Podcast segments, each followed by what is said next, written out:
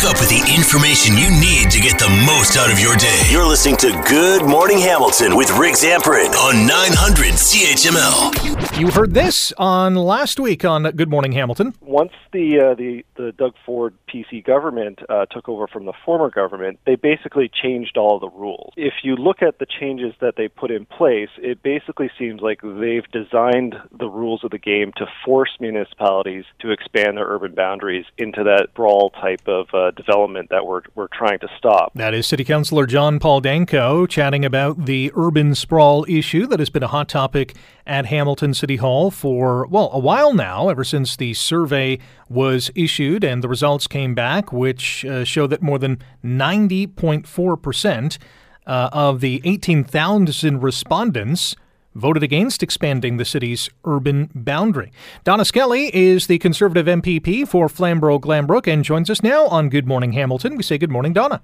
Good morning, Rick. How are you this morning? Not too bad yourself. I'm well. I'm very well. I'm heading to Queens Park for our throne speech, so it's going to be a very exciting day today. Can you give us a sneak preview? well, I can I can assure you that there will be a, a huge focus on uh, pandemic recovery, and and we've been working about um, to try to get the economy uh, reignited for the past few months, and we're starting to see the results of that, of course. Uh, but our objective is to is to get people back to work, to make businesses profitable, to make families healthy, and of course, the most important thing is to get even more people vaccinated. Yes, let's hope that happens. Um, regarding the urban sprawl issue, the Ontario government uh, taking a little bit of heat after the city of Hamilton received a letter from Municipal Affairs and Housing that said, quote, it appears the no urban boundary expansion scenario poses a risk that the city would not conform with provincial requirements, and many are suggesting that the province is sticking its nose where it shouldn't. Your thoughts on that? Well, I, I think we need to clarify some of the misinformation that has been uh, stated by some of the counselors.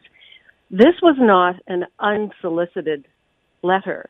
The staff at the City of Hamilton reached out to the province, reached out to the Ministry of Housing, asking if the changes that Council had requested would conform to our plan for growth as we move towards 2051. I think it's a, a 30 year plan, 2051.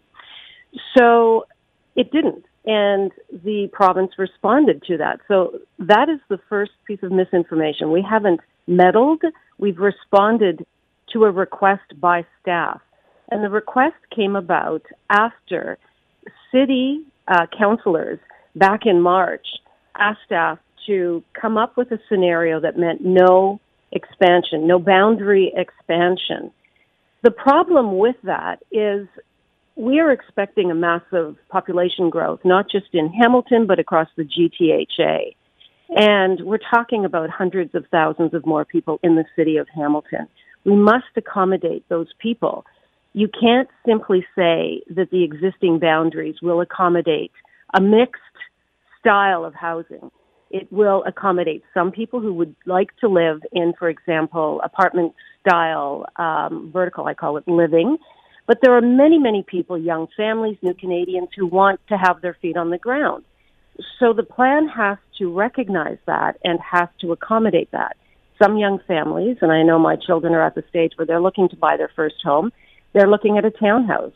They want a place to park a car or have children play in the backyard we're not talking about million dollar properties. We're talking about something around the 500,000 mark. Many new Canadians are looking to purchase a home. And that's what we're saying. Come back with a plan that actually will accommodate the projected growth. Now, some of the councillors, and I do believe it was Councillor Danko, said he didn't um, believe the numbers. Well, those same numbers were used by those same councillors to justify building the LRT. So if we can expect the population to grow by X amount of hundreds of thousands of people to support the plan for LRT, you can't turn around and say we don't believe those numbers when it comes to building affordable housing. So we have a minute left here. If the city proceeds with the no urban boundary expansion scenario, will the province accept it? I, I don't know how it can. They have to come up with a plan. And, and we're not suggesting, let me be very clear, we're not saying build anywhere. We're saying you come back and figure out how to accommodate these these people. They're not all going to live in apartment buildings. And each one of the councillors that has voted against this lives in a single detached home. It's very hypocritical.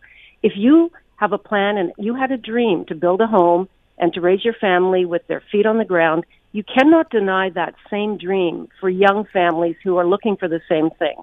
Come back, it's your job. Come back with a plan that has mixed use, uh, vertical living, apartment living, semi detached, townhouses, and single detached.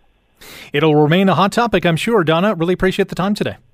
Anytime. That is Donna Skelly, Flamborough Glanbrook Conservative MPP, joining us here on Good Morning Hamilton. How about some news and opinion to go with your coffee? This is Good Morning Hamilton with Rick Zamperin on 900 CHML.